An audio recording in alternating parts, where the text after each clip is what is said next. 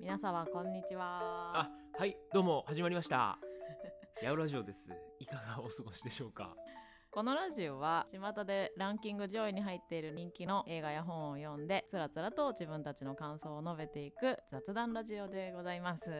はいこれもランキングどんぐらいだったんですか1 1位うんああそうなんだ今日読んだ本はですねヒコロヒーさんですね女性ピン芸人のヒコロヒーさんが書いた黙って喋ってっていう本ですねはいそうですはいはいはい2週間前ぐらいの紀ノ国屋書店のブックセラーランキングだったかで一位だったのねはあなんかあれだね後書きを読んでなうん知ったんだけどこれ連載されてたんですねなんかでねそうだね朝日新聞ウェブマガジはい、うんうんうンんで連載されていたそうですね、うーんう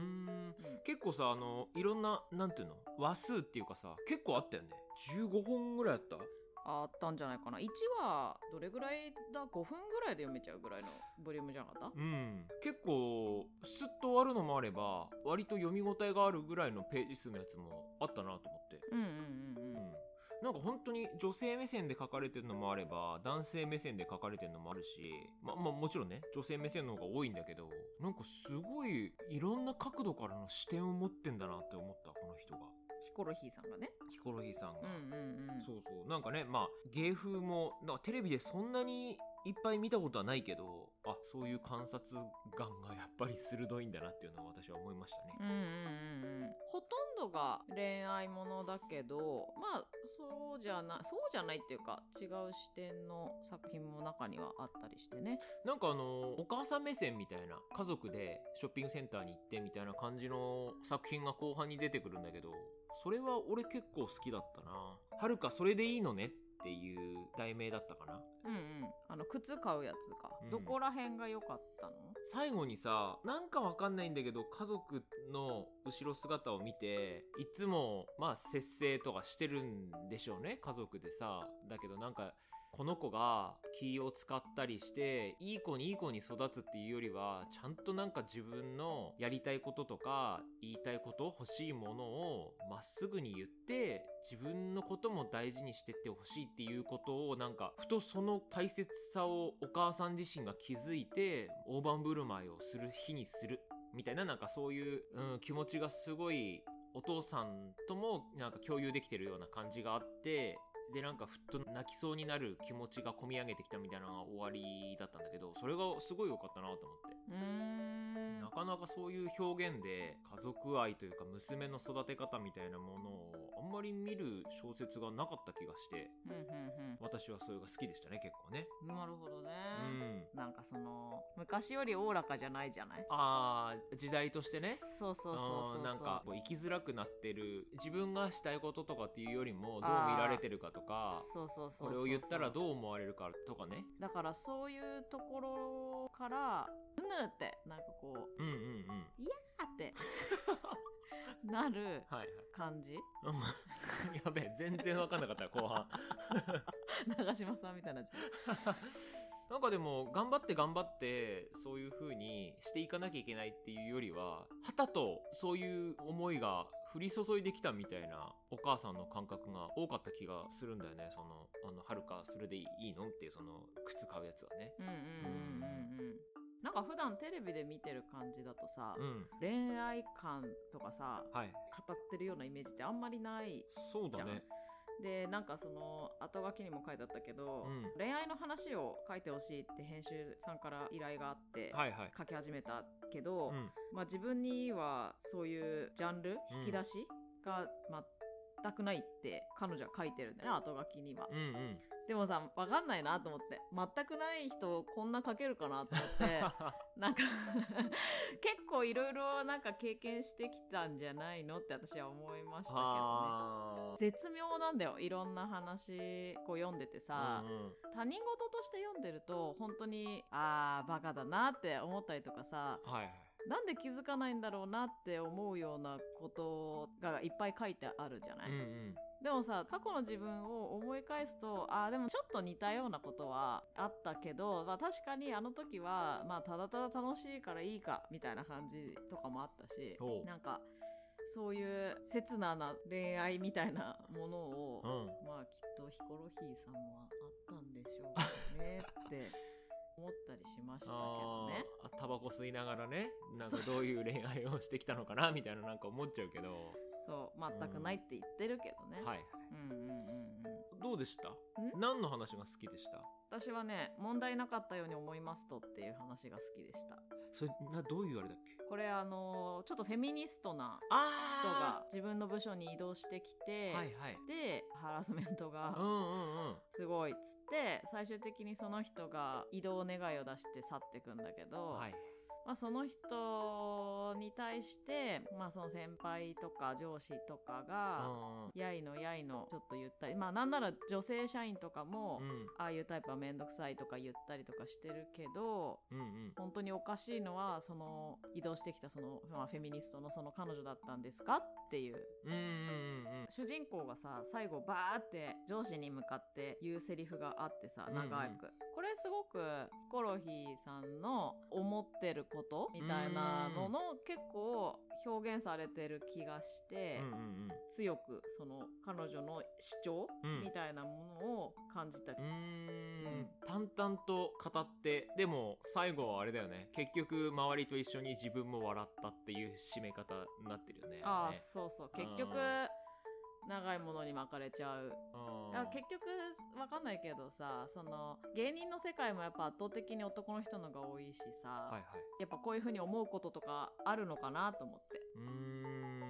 女だからちょっと下に見られているととかさ本人たちは自覚がない中でそういう見方をえしてるんだよみたいな、はいはい、うん、主張気づいてないだけでうんそういう目にはでもあってきてそうだもんね。でなんなら周りの女性ヒコロヒーさんの場合は女性芸人うんたちもそこをしょうがないよねみたいな感じでただ笑ってなんなら周りにもそれを押し付けてることあるよみたいなあーうんそういうのあるのかなと思って、仕事に直結しそうだしななんかそういうなんか面倒くさいとか思われるとねうんうんうん芸人の世界とかも。そうなんですよ、うんこれ面白かったな、まあ恋愛系の話は本当にまあ幸せな話も1本2本ぐらいはあった気がするけど、うんほとんどがなんかもうなんでそこに行っちゃうかねってあーいう話が多くて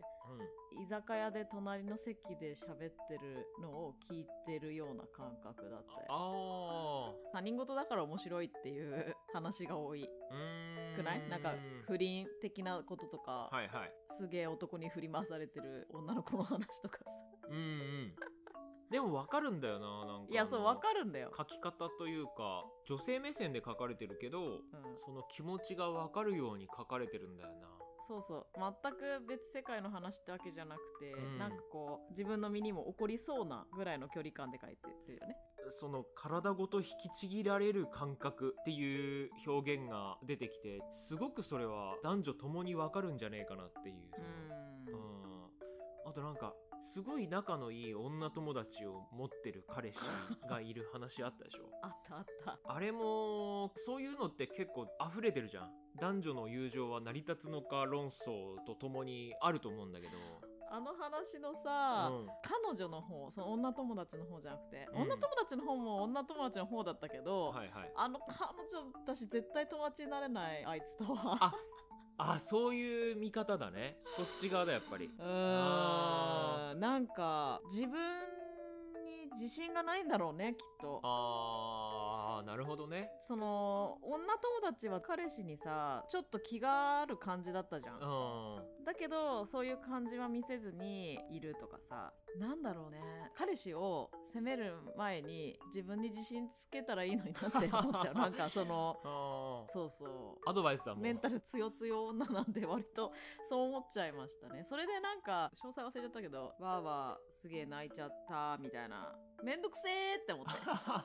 なんか嫉妬さえもできない嫉妬できた方が良かったとかもうセッあクースしてくれてた方が良かったあいっそねうんうんっていうのが書かれてたよね。ああんそうだそうだそうだ私はこの彼女という関係性だけどあの友達の子はこう大事だよ別に彼女とかじゃないけどっていうその名前を付けられない関係性っていうのが私にとってはすごく厄介でっていうそうですしたごく大事じゃんってその関係性ってみたいな話だねまあ問題はさやっぱあれは彼氏がその女友達が自分に気があるかもしれないって気づいてるか気づいてないかなんですよね。ああはいはい、うんそうそれでもし気づいてんだとしたらちょっとダメだと思うんだけど、はいはい全然気づいてなくていやいや友達だからって感じなんだったら、女がめんどくさいなって感じ、うんうー ん女っていうかそうそう彼女の方がねだからそういうのあるっしょいっぱいいっぱいあるね女がダメだよって思う人もねそのあ彼女がダメだよってさっき言ってたみたいな感じで言う人もいるだろうしさ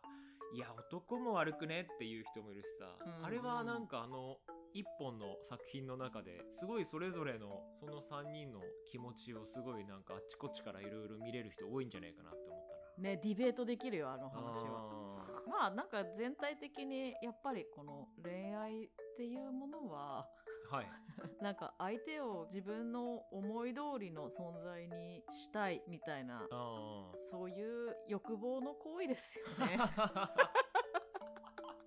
うん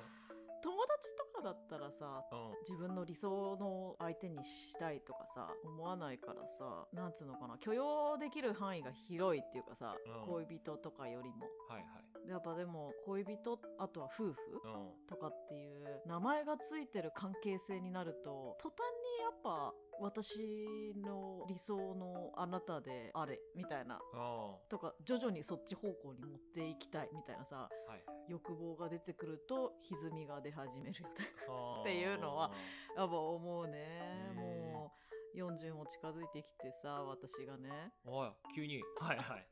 名前がついてる関係性ってめんどくさいなって最近思うんですよはいそうあって言うと、うん友達とかはもうそれはやばいねって 言ってくるんです私にあもうー孤独街道まっしぐらだねって 一人のままじゃないずっとっていうことそれは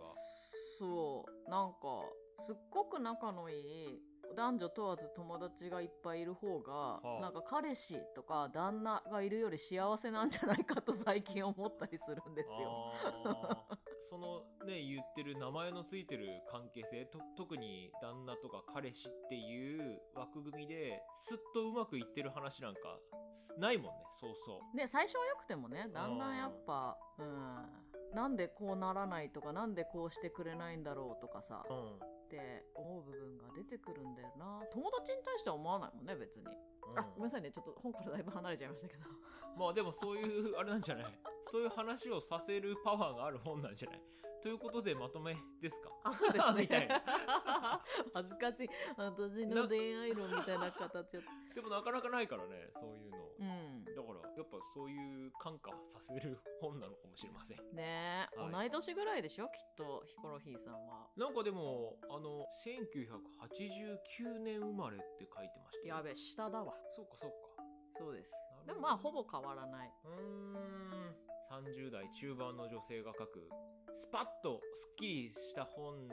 の内容じゃない話が多いけどああわかるわかるよみたいなのがうんうん男女関係なく思える本かなって感じでしたね、うんはいとても共感したりしてました、うーということでんはい次回は映画界ですね映画界ですねそろそろ変な家始まりますか、大好きだね変な家前回も前々回も変な家の話ずしてっと変な家の話してるからね、まあ確かにねそろそろ全然入ってなかったりしてねランキングまあでもね見て撮ってみるのも面白いんじゃないあーとは言ってたから、そうですね言ってやるましたねかもしれないし、はいはいやらないかもしれないですけそうどですねはいぜひヒコロヒーさんの本ね読んでみてくださいねまたなんか違うの書いたら読みたいなあーそうだねう、んうん、うんということではいありがとうございましたありがとうございましたはさようならさようなら